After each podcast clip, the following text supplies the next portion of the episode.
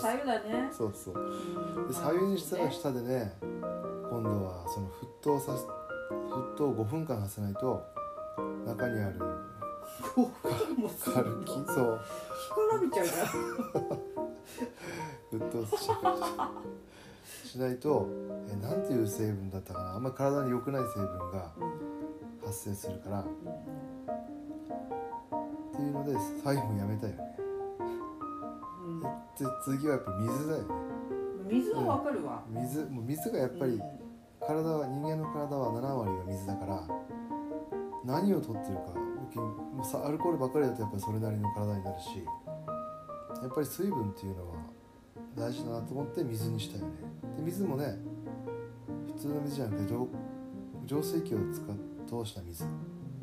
水道水もねやっぱり塩素が入ってあんまり良くないっていう話も聞くから、まあ、自分がどう取るかだけなんですけどね。そうね。うん。自分がそうそう。思うことをするだよね。そうそう。この辺ねうん。住んでる地域はすごく水が美味しいところだから、まあ、そのままでも十分いいと思うけどそういうなんか変な情報が入ってくることによって自分がそのものを取る時にあこれってこういうものが入ってるんだと思って取るとやっぱり良くないかなって体に対して。でそれを浄水器を通すとやっぱりもよりきれいな水。だから今今はずっと水だよね。水を最低1日に1.5リットル以上は取る。水分水はわかる。をでもさ水道水がいいって人もうん、うん、本当いろいろだよね情報はさ。そうそう情報はいろいろ。水道水水も逆にこの取りすぎたらとかそうね。そういう情報もあるしなんだっけ水の中毒？なんかねなんかね水取りすぎたらってもうさ何でも情報がね今いろんな情報が あれがいいって言えばそれはダメっていう人もいるし。どっちもあるね。そうそうそうそう。そうまあ昔良かったのが今はダメになったりとか。時代とともに。そうそうそう。もうあのねあとやっぱ自分の体体質がね人それぞれ違うから。そうだろうね。うんだから自分が何を取り入れるかっていうのはやっぱ自分で選んで自分に合ったものをいろいろ自分で試していくしかないんだよね。決断と選択とみたいなことだよね もうね。自分でいいと思えばいいじゃないのっていうことだよね。そうそう。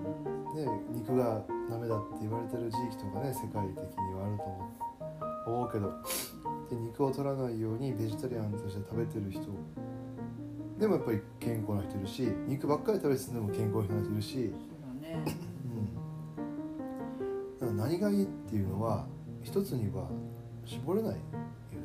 一つには絞れないこれがいいって、ねう。ん、だからみんなそれぞれの人がやってみてよかったから勧めてる。うん。だからその人の体質に合う人はまあいいだろうけど合わない人はやっぱり同じようなことしても違和感がありながらやると、うん、あんまり体にとっては良くないのかなって、でも昭和のさうん昔の方たちのう生活にはんうん、ああいう質素な食事っていうのはとっても良かったと思わない？そうねシンプルだよね、なんかすごい体に良さそうな感じするよね。お米と味粗噌食と言われるもの。米と味噌と塩、ね。うん、あのたくましいよねあの時代の方たちってとってもたくましかったわけで。ねね今はね添加物だらけって言われたりしてるけど。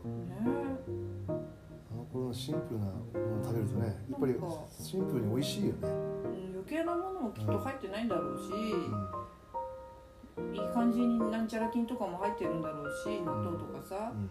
多分お漬物とかだよね。うん。なんか言ったらすごい今より少ないと思うんだけどあのタンパク質取るのも大変だったのかもしれないけど、うん。うんなんかすごい丈夫な感じするよね。そうだね。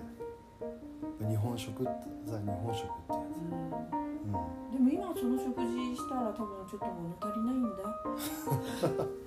ちょっと物足りないんだ